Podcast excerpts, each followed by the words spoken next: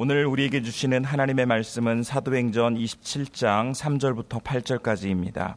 이튿날 시돈의 대니 율리오가 바울을 친절히 대하여 친구들에게 가서 대접받기를 허락하더니 또 거기서 우리가 떠나가다가 맞바람을 피하여 구부로 해안을 의지하고 항해하여 길리기아와 밤빌리아 바다를 건너 루기아의 무라시에 이르러 거기서 백부장이 이달리아로 가려 하는 알렉산드리아 배를 만나 우리를 오르게 하니 배가 더디가 여러 날 만에 간신히 니도 맞은편에 이르러 풍세가 더 허락하지 아니하므로 살몬의 앞을 지나 그레데 해안을 바람막이로 항해하여 간신히 그 연안을 지나 미앙이라는 곳에 이르니 라세아 시에서 가깝더라. 아멘. 성숙자 반을 공부할 때에 특별히 강조한 것이 있습니다. 10주 동안 어, 걸쳐서 어, 진행되던 성숙자 반 내용 가운데에 모든 것을 다 잊어버리더라도 한 가지만은 일평생토록 기억하면서 살아야 한다고 했습니다. 참된 그리스도인의 믿음은 X의 삶으로 구현되어야 한다는 것입니다. 그리스도인의 삶을 영어 알파벳 한 글자로 표현하면 대문자 X가 된다고 했습니다. X는 두 사선이 어긋 만나는 모양인데 두 사선이 만나는 접점을 중심으로 윗부분의 길이와 아랫부분의 길이가 정확하게 일치해야 정상적인 X가 됩니다. 윗부분보다 아랫부분이 짧거나 반대로 아랫부분보다 윗부분이 짧으면 그것은 정상적인 X일 수 없습니다. X를 이루고 있는 두 사선의 접점을 나 자신이라고 한다면 X의 윗부분은 하나님 사랑이요. 아랫부분은 사람 사랑이 됩니다. 그리스도인의 삶 속에서 하나님 사랑과 사람 사랑은 그렇게 정확한 비율로 균형과 조화를 이루어야 합니다. 내가 진정으로 하나님을 사랑한다면, 아니, 내가 하나님께서 나를 사랑하심을 진정으로 깨달았다면, 그 하나님의 사랑은 그 사랑의 길이만큼 정확하게 사람 사랑으로 이어져야 합니다. 사람 사랑으로 이어지지 않는 하나님 사랑은 인간의 자기 착각일 뿐 예수님을 통해 당신을 계시해 주신 하나님 사랑일 수는 없습니다. 또 사람을 사랑할 경우 사람 사랑의 출발점은 언제나 하나님 사랑이어야 합니다. 그때에만 사랑의 미명하에 자기 이기심으로 다른 사람을 해치는 잘못을 더 이상 저지르지 않고 하나님의 사랑으로 사람을 진정으로 사랑할 수 있게 됩니다. 영어로는 그리스도가 Christ로 표기되어 첫 글자가 영어 알파벳 C로 시작합니다. 그러나 신약 성경을 기록한 헬라어로는 그리스도를 크리스토스라고 하는데 그 단어의 첫 글자는 X입니다. 우리가 그리스도를 약자로 X라고 표기하는 까닭이 바로 여기에 있습니다. 예수 그리스도는 완벽한 X의 전형이었습니다.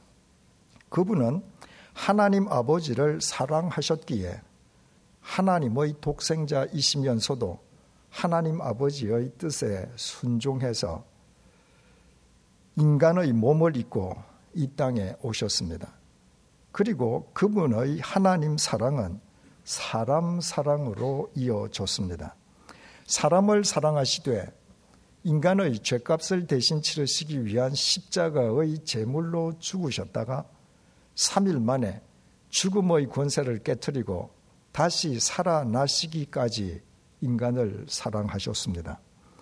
그분 안에서 하나님 사랑과 사람 사랑의 X가 완벽하게 구현되었습니다. 우리는 그분의 십자가 보혈로 구원을 얻어서 그분을 우리의 주인으로 모시고 그분을 쫓는 크리스티아노스, 즉 그리스도인들입니다. 그러므로 우리 역시 X의 전형이신 그분을 본받아 X의 삶을 추구해야 함은 두말할 나위도 없습니다. 중요한 사실은 하나님 사랑과 사람 사랑이 한데 어우러지는 X의 삶을 살기 위해서는 하나님에 대한 믿음이 나의 하나님에서 우리의 하나님으로 확장되어야만 한다는 사실입니다. X의 두 사선이 만나는 접점이 나 자신이라고 할 때 X의 윗부분에서 하나님은 나의 하나님이실 수 있습니다. 인간의 믿음은 언제나 나의 하나님으로부터 시작하고 하나님의 사랑 역시 하나님과 나 자신의 개인적인 관계에서부터 확인할 수 있습니다. 하나님께서 왜 오늘 아침에도 동력에서 해가 뜨게 해 주셨습니까? 하나님께서 왜 심산 계곡 외딴 길에 아름다운 꽃을 피워 두셨습니까?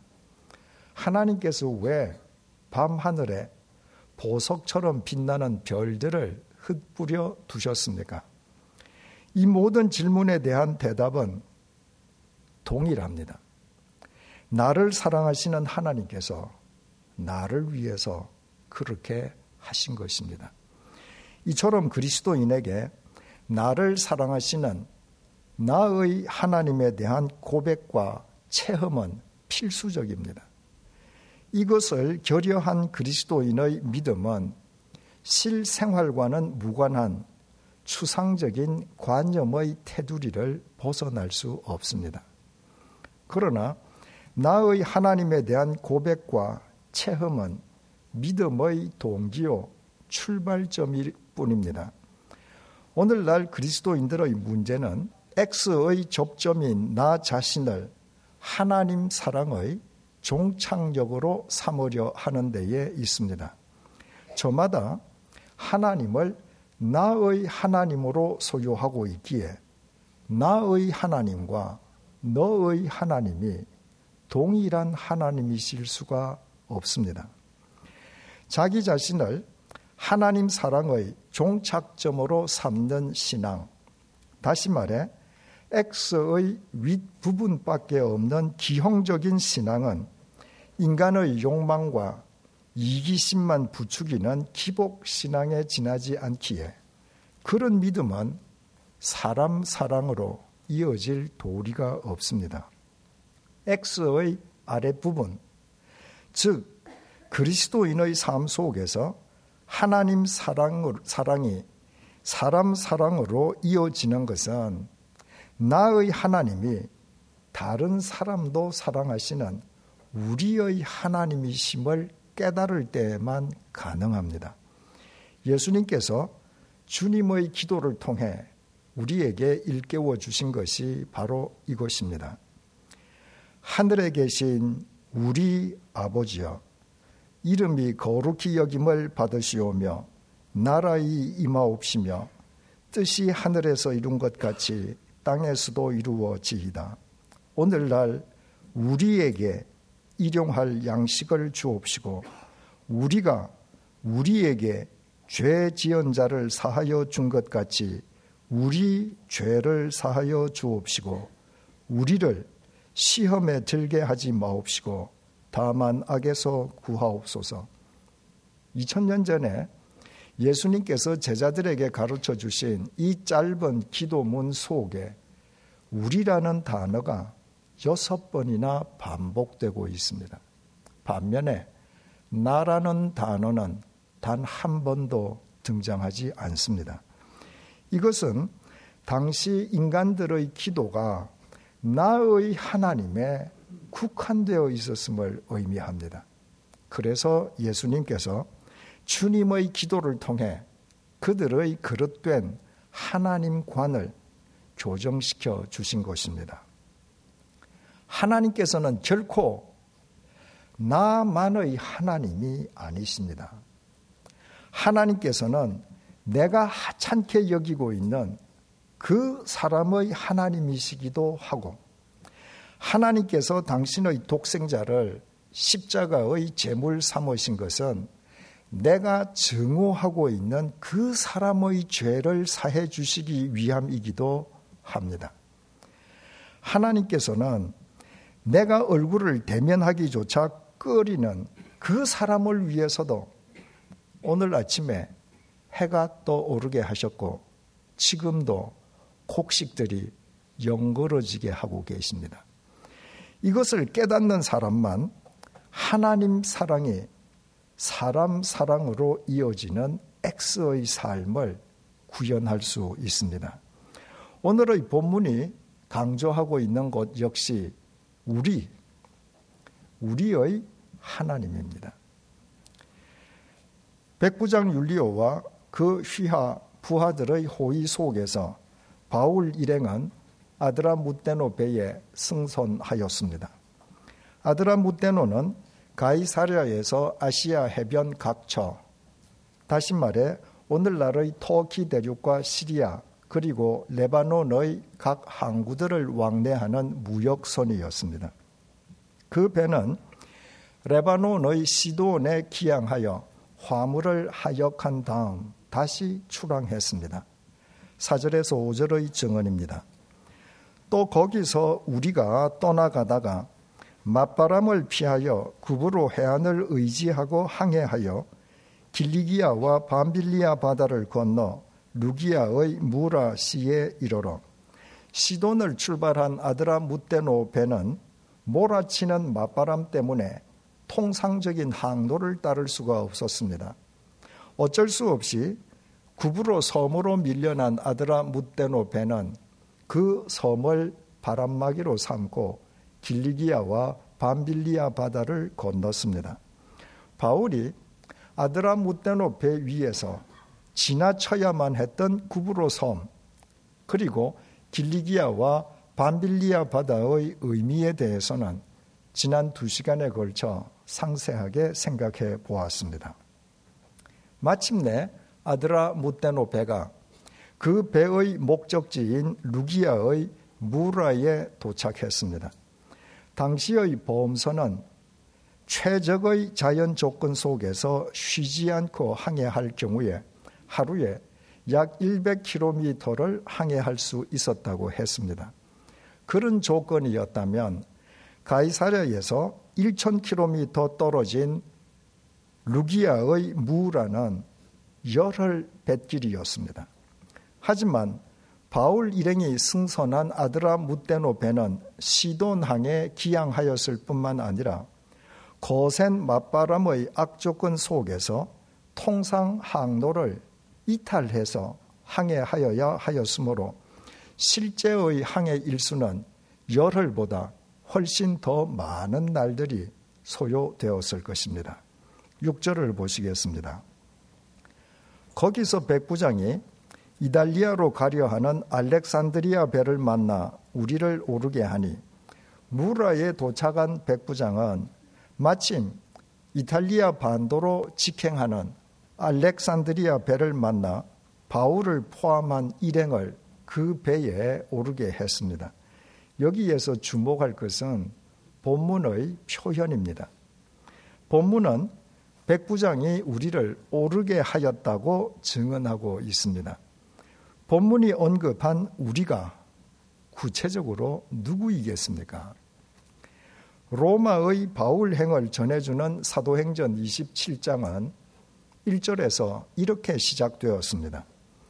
우리가 배를 타고 이달리아로 가기로 작정됨에 바울과 다른 죄수 몇 사람을 아구스도대의 백부장 율리오란 사람에게 맡기니 이 이전에도 그랬듯이 사도행전을 기록한 누가는 자신이 바울과 함께 있을 경우에는 바울 일행을 자신을 포함해서 우리라고 불렀습니다. 따라서 1절의 우리는 바울과 함께 로마로 향하게 된 몇 명의 다른 죄수들, 그리고 호송 책임자 율리오와 그 휘하 부하들과는 구별된 바울 일행, 즉 바울과 누가 자신과 아리스타고를 일컬었습니다. 그러나 사절에서부터 누가가 사용한 우리는 그 범위가 확장되었습니다. 사절을 다시 보시겠습니다.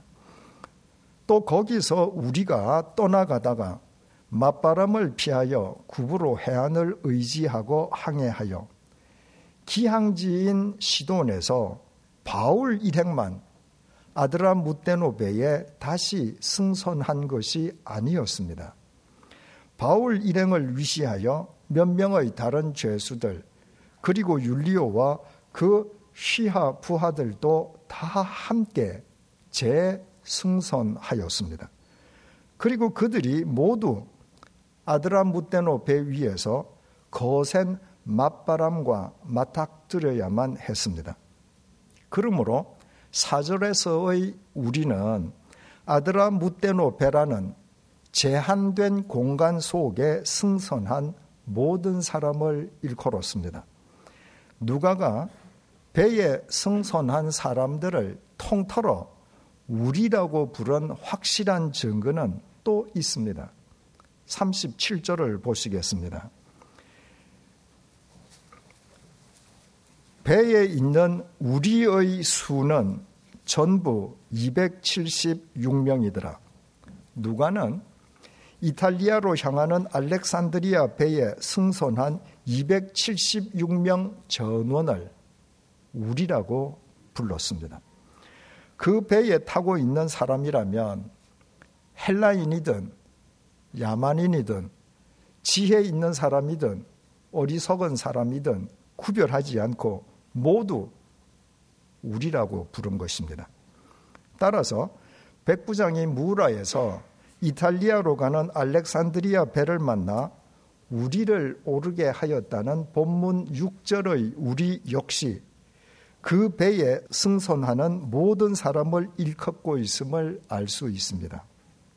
처음 가이사랴에서 아드라무테노 배를 탈 때 누가와 아리스타고만의 바울이었던 바울이 무라까지 항해하는 동안에 같은 배에 승선한 모든 사람들의 바울이 된 것입니다. 바울의 하나님 사랑이 그 배에 타고 있는 모든 사람들에 대한 사람 사랑으로 확장된 것입니다. 그것은 바울이 믿는 하나님이 나의 하나님을 넘어 우리의 하나님이시기에 가능할 수 있었습니다. 바울이 자신과 함께 배에 승선한 사람들을 타인으로 보지 않고 하나님께서 구원하시려 자기에게 맡겨주신 하나님의 자녀로 본 것이었습니다. 그래서 앞으로 살펴보겠습니다만은 바울 덕분에 죽음의 광풍 속에서 구원의 은혜를 입은 276명 중에서 바울을 제외한 275명 전원에게 바울은 우리의 바울이었습니다. 바울이 비록 황제에게 상소한 미결수 신분이긴 했지만 나의 하나님이 아니라 알렉산드리아 배에 승선한 276명 모두를 그들을 사랑하시는 우리의 하나님을 믿었을 때 바울 역시 그 모든 사람에게 우리의 바울이 된 것입니다. 그것은 바울이 어떤 상황 속에서든 심지어는 죽음의 광풍 속에서도 엑스의 삶을 구현한 결과였습니다. 이것이 중요합니다. 내가 일평생 하나님을 믿어도 나의 하나님만을 믿는다면 내 주위에 아무리 많은 사람들이 있어도 내가 그들에게 우리의 아무개가 될 수는 없습니다. 하지만 하나님을 향한 나의 믿음이 나의 하나님에서 우리의 하나님으로 확장되고 하나님 사랑이 나를 통해 사람 사랑으로 이어진다면 비록 내가 보잘 것 없는 신분이라 해도 나는 내 주위 사람들에게 우리의 아무개가 될 수 있습니다. 그리스도인에게 X의 삶은 이렇듯 중요합니다. 이것이 가정주의를 맞은 우리에게 오늘의 본문이 던져주는 귀중한 교훈입니다. 그리스도인의 가정은 X의 삶을 구현하기 위한 훈련장이어야 합니다. 다음은 요한 1서 4장 20절 말씀입니다. 누구든지 하나님을 사랑하노라 하고 그 형제를 미워하면 이는 거짓말하는 자니 보는 바 그 형제를 사랑하지 아니하는 자는 보지 못하는 바 하나님을 사랑할 수 없느니라. 하나님을 사랑한다는 그리스도인의 하나님 사랑이 혈육인 가족에 대한 사람 사랑으로 이어지지 않는다면 그 사람이 이 세상에서 누군들 제대로 사랑할 수 있겠습니까? 그 사람의 하나님 사랑은 결과적으로 거짓말일 수밖에 없을 것인즉 그런 사람이 참된 그리스도인일 수는 없습니다. 그리스도인의 하나님 사랑이 가족에 대한 사람 사랑으로 이어지기 위해서는 먼저 하나님에 대한 믿음이 나의 하나님에서 우리의 하나님으로 확장되지 않으면 안 됩니다. 부모의 재산을 놓고 친형제들이 원수처럼 다투는 일이 요즘에는 지극히 당연한 일인 것처럼 여겨지고 있습니다. 돈 앞에는 피도 눈물도 없다는 말은 이제는 조금도 과장된 이야기가 아닙니다. 안타까운 것은 그리스도인들의 가정에서도 가족 간의 재산 싸움이 다반사로 일어나고 있다는 것입니다. 똑같이 하나님을 믿는 그리스도인인데 어떻게 부모의 재산을 한 푼이라도 더 차지하겠다고 친형제가 원수처럼 다툴 수 있겠습니까? 서로 하나님을 나의 하나님이라고만 믿기 때문입니다. 서로 하나님이 자기 편이라고 믿기에 역설적으로 하나님의 이름으로 친형제가 원수로 돌변해 버리는 것입니다. 하나님이 나의 하나님을 넘어 우리의 하나님이심을 믿을 때에만 형제 자매는 하나님 사랑으로 서로 사랑할 수 있으며 서로를 위한 양보와 수고와 헌신의 생활화가 가능하게 됩니다. 하나님이 우리의 하나님이심을 믿을 때에만 부모는 하나님 사랑으로 자식을 자기 소유물이 아니라 하나님의 자녀로 바르게 세워줄 수 있습니다. 하나님이 우리의 하나님이심을 믿을 때만 자식은 정신이 흐려진 고령의 부모도 하나님 사랑으로 극진히 모실 수 있습니다. 그 결과 서로 생각이 늘 같지는 않더라도 가족은 우리의 하나님 앞에서 언제나 우리로 살아갈 수 있습니다. 이처럼 그리스도인의 가정은 나의 하나님이 우리의 하나님으로 확장되고 하나님 사랑이 사람 사랑으로 확장되는 X의 훈련장이어야 합니다.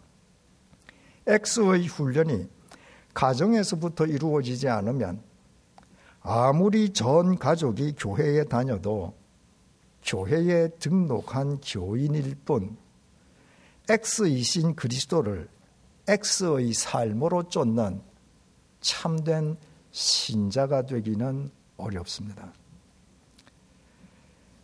이 땅의 가정을 다 합친 것이 국가입니다.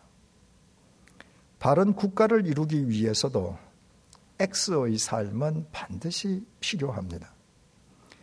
이제 이틀 후면 우리는 새 대통령을 맡게 됩니다.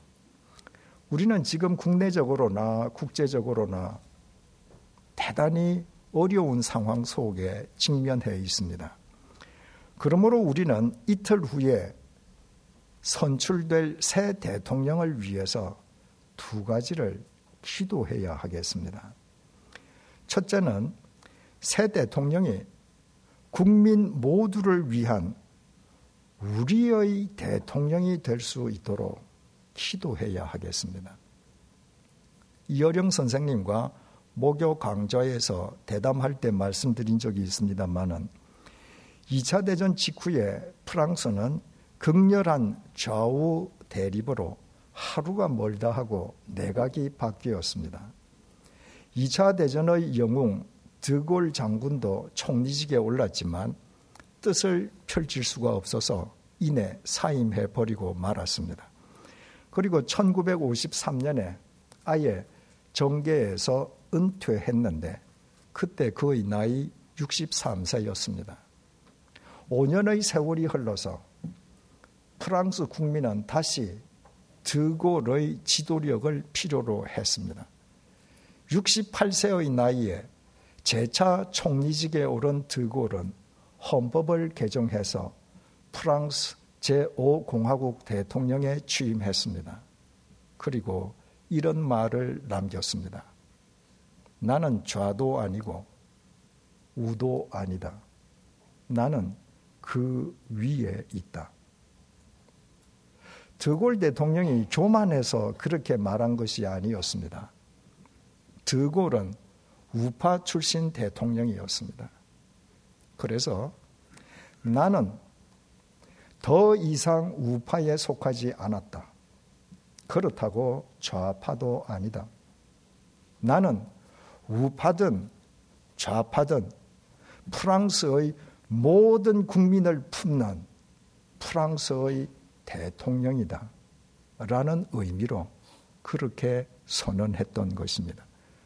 드골은 프랑스의 분열을 치유하는 통합의 지도자였습니다. 대통령 후보마다 소속 정파가 있고 내세우는 이념과 정강 정책이 있습니다. 후보 시절에는 자신이 속한 정파와 정강 정책에 충실해야 합니다. 그러나 일단 대통령에 선출되면 더 이상 한 정파의 대표가 아닙니다. 대통령은 5천만 국민의 생명과 삶을 책임져야 합니다. 그러므로 새롭게 선출되는 대통령은 자기 정파를 초월하여 5천만 국민, 우리 모두의 대통령이 되어야 합니다. 그래야 그동안 정치인들에 의해 갈기갈기 찢어진 국민의 마음을 통합시킬 수 있습니다. 이틀 후에 선출되는 대통령마저 자기 정파만을 대표하느라 실패한 전직 대통령들의 전철을 밟는다면 그보다 더 불행한 비극은 없을 것입니다. 우리 모두 우리의 하나님을 믿으십시다. 설령 우리가 반대하는 후보가 대통령에 선출되더라도 그것이 우리의 하나님의 섭리임을 겸허하게 받아들이십시다. 그리고 새 대통령이 5천만 국민 모두를 위한 우리의 대통령이 될 수 있게끔 우리 함께 기도하십시다. 둘째는 새 대통령이 우리의 국가 공동체를 지키기 위해 국민의 수고와 헌신을 요구하는 책임 있는 지도자가 될 수 있기를 함께 기도해야 하겠습니다. 제가 만 65세가 되던 날에 주민센터에서 교통카드를 발급해 주었습니다. 죽을 때까지 무한정 지하철을 무료로 탈 수 있는 무료 교통카드였습니다. 저는 그 카드를 건네받고 그 카드가 정말 정상적으로 작동되는지 확인하기 위해서 한 번 사용해 본 다음에 다시는 사용하지 않았습니다. 그리고 지금까지 꼬박꼬박 돈을 내고 지하철을 타고 있습니다. 이유는 간단합니다. 서울 지하철은 여전히 천문학적인 부채를 지고 있기 때문입니다. 보도에 의하면 2016년을 기준으로 서울 메트로와 서울 도시철도공사의 부채는 각각 2조 9,681억 원과 1조 3,479억 원이며 두 공사의 누적 결손금은 12조 원을 넘어섰습니다. 두 공사가 지난해에 입은 순손실 3,850억 원 가운데 65세 이상 노인층의 무임 승차에 따른 손실이 무려 71.6%를 차지했습니다. 서울시 의회의 서울시 예산 재정 분석 21호에 따르면 노인층의 무임 승차에 따른 손실 규모는 2016년 2,757억 원에서 2020년 3,644억 원으로 증가할 것으로 추정되고 있습니다. 만약에 65세 이상의 노인층이 유료로 지하철을 탄다면 그 돈만으로도 15년 이내에 서울 지하철 부채 4조 3,160억 원을 모두 갚을 수 있습니다. 하지만 지금처럼 가다가는 앞으로 지하철 부채가 얼마나 더 늘어날는지 알 수 없고 그 부담은 고스란히 우리 자식들 세대 몫입니다. 자식 세대에 자산을 남겨주지는 못할 망정 정치인들의 무책임한 선심 공세로 인한 부채를 또 넘겨서야 되겠습니까? 그래서 저는 지하철 요금을 부담할 수 있는 한 돈을 내고 지하철을 타기로 했습니다. 그것이 우리 국가 공동체의 미래를 위한 제 방식의 헌신입니다. 경제적으로 어려운 노년층의 극빈자에게 무료 교통카드를 제공하는 것은 반드시 필요한 복지입니다.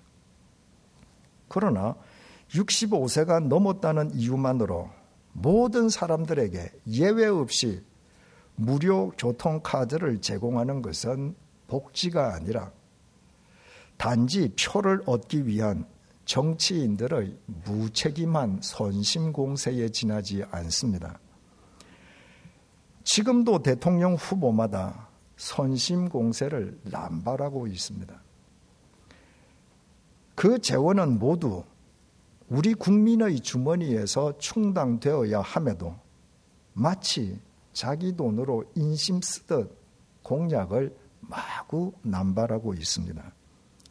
이렇게 해서야 누가 대통령이 되어도 우리 국가 공동체의 미래는 거들날 수밖에 없습니다. 이제 이틀 후에 선출될 새 대통령은 더 이상 무책임한 선심 공세가 아니라 우리 국가 공동체의 미래를 위해 미래에도 이 땅에서 계속하여 살아갈 우리들의 후손들을 위해 자신이 국민의 최선봉에서 누구보다도 앞장서서 수고와 헌신을 다함으로써 국민에게도 수고와 헌신을 당당하게 요구하는 책임 있는 지도자가 될 수 있도록 우리 함께 기도해야 하겠습니다. 새 대통령과 함께 온 국민들이 한 마음으로 그런 나라를 일구어 가기 위해서는 우리 그리스도인들이 먼저 X의 삶을 실천해야 합니다. 우리 모두 X이신 예수 그리스도를 본받아 X의 사람으로 살아가십시다. 우리의 가정을 X의 삶을 구현하는 훈련장으로 삼으십시다. 우리가 어디에 있든지 우리의 하나님 사랑이 사람 사랑으로 이어지고 하나님에 대한 우리의 믿음이 나의 하나님에서 우리의 하나님으로 확장되게 하십시다. 우리 속에 우리와 생각이 다른 사람들도 포함시켜서 우리의 범위를 날마다 넓혀 가십시다. 알렉산드리아 배 위에 타고 있는 모든 사람을 우리로 간주했던 바울을 통해 그들 모두가 구원을 얻었듯이 대한민국 국민 모두를 우리로 품고 하나님을 우리 국민 모두를 위한 우리의 하나님으로 모시고 살아가는 우리로 인해 우리 자식들 세대는 분명히 보다 나은 대한민국에서 살게 될 것입니다. 기도하시겠습니다.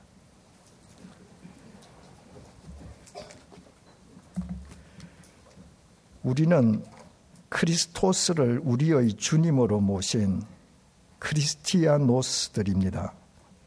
X의 전형이신 주님을 본받아 우리 모두 X의 삶을 살아가게 해 주십시오. 언제나 하나님 사랑이 사람 사랑으로 이어지게 해 주시고 하나님에 대한 우리의 믿음이 나의 하나님에서 우리의 하나님으로 확장되게 해 주십시오. 우리가 X의 삶을 실천할 때에만 우리를 위해 십자가의 제물로 죽으셨다가 3일 만에 다시 살아나신 예수 그리스도의 제자임이 입증됨을 잊지 말게 해 주십시오.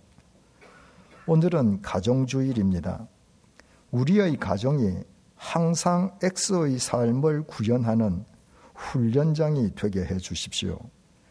가족 개개인이 믿는 하나님이 우리의 하나님이 되게 해 주셔서 가족 간의 참된 사람 사랑과 양보와 수고 그리고 헌신이 생활화하게 해 주십시오. 그리하여 우리 각자의 가정이 우리와 생각이 다른 사람도 우리로 품기 시작하는 출발점이 되게 해 주십시오. 이제 이틀 후면 새 대통령이 선출됩니다. 내가 투표하지 않은 사람이 선출될지라도 우리의 하나님을 믿기에 나의 대통령으로 받아들이게 해 주십시오. 그리고 그가 대한민국 국민 모두를 품는 우리의 대통령이 되기를 기도하게 해 주십시오. 새 대통령과 함께 우리 모두 우리 자식들 세대가 살아갈 대한민국의 미래를 위해 수고와 헌신을 아끼지 않게 해 주십시오. 대한민국 국민을 모두 우리로 품으며 하나님을 우리 국민 모두를 위한 우리의 하나님으로 믿는 우리들로 인해 우리 자식들 세대는 보다 나은 대한민국에서 살게 해 주십시오. 예수님의 이름으로 기도드립니다. 아멘.